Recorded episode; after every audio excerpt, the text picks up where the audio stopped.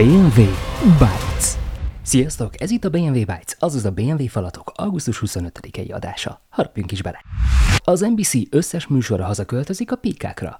A szeptember 19-én induló új évadban már nem a Hulu műsortárában kell keresni másnap az NBC kínálatát a nézőknek, hanem az NBC Universal saját streaming platformján, a Peacockon. Így a Peacock lesz az exkluzív otthona Dick Wolf, esküdtelenségek és Chicago franchise-ainak, a késő esti talkshowknak, a Saturday Night Live-nak, a Lebrának, a Voice-nak, valamint a Youngra-nak is. Ezen kívül pedig az újonc Quantum Leap is ide fog már érkezni. Emellett a Peacock bejelentett egy új lehetőséget is a friss előfizetőknek. Havonta mindössze 1 dollár 99 centért vagy évi 19,99ért iratkozhatnak fel a Peacock Premiumra, ami jelentősen kedvezőbb, mint a hirdetéseket támogatott normális ára 4,99ért vagy a sima 9,99-es streaming. A Peacock jelenleg 13 millió előfizetővel rendelkezik. Még márciusban jelentették be, hogy az NBC Universal megszakította az egyességét a Huluval, aminek tulajdonjogának egyharmadával rendelkezik, hogy visszakapják a műsoraik streaming jogait, és azok exkluzívan csak a saját platformjukon legyenek elérhetőek. Ettől eltekintve is lesznek olyan műsorok, melyek könyvtárai, avagy korábbi évadai továbbra is elérhetőek maradnak a Hulu kínálatában. Az üzletet még 2019-ben kötötték meg, miután a Disney többségi tulajdonos lett a Fox felvásárlását követően, és a Comcast pedig egy különös megállapodás megbízásának köszönhetően átengedte nekik az operatív irányítást. 2024. januárjáig megtartják részesedésüket a streamerben, utána viszont a Disney kivásárolhatja őket legalább 27,5 milliárd dollárért, vagy a Hulu aktuális piaci értékének megfelelő összegért. Részben azért is kezeli a Disney kisé mostoha gyerekként a streamert az utóbbi időben, hiszen nem akarják, hogy túl sokba kerüljön, amikor eljön a potenciális felvásárlás ideje. Mindez még a PK 2020 közepi rajtja előtt történt, és 2022-re jutottak el oda, hogy visszamondhassák a megállapodást.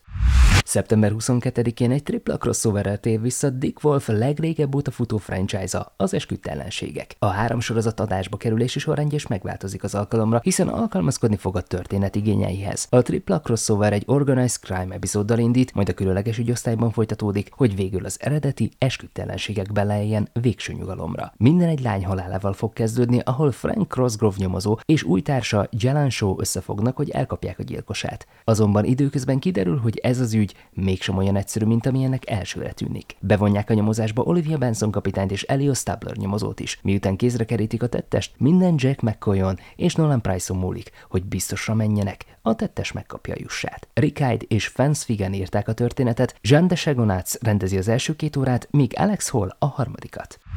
Kelly Gidis 12 év után a 24. évad közepén kiszáll a különleges ügyosztályból. Gidis 2011-ben csatlakozott a különleges ügyosztály nyomozói közé a 13. évad elején, miután vendégeskedett itt, valamint a Bűnös Szándék című spin-offban, és hamar a sorozat egyik legkedveltebb karakterévé nőtte ki magát. A sorozat új showrunnerje David Graziano gyorsan megragadta az alkalmat, és megnyugtatta a rajongókat, hogy Gidis döntése pusztán szakmai, semmilyen problémája nem volt a sorozat forgatása során. A Warner Bros. megváltoztatta néhány közelgő DC film bemutató dátumát. James Wan Aquaman és az Elveszett Királyság című produkciója mégsem március 17-én nyit, hanem csak 2023. december 25-én.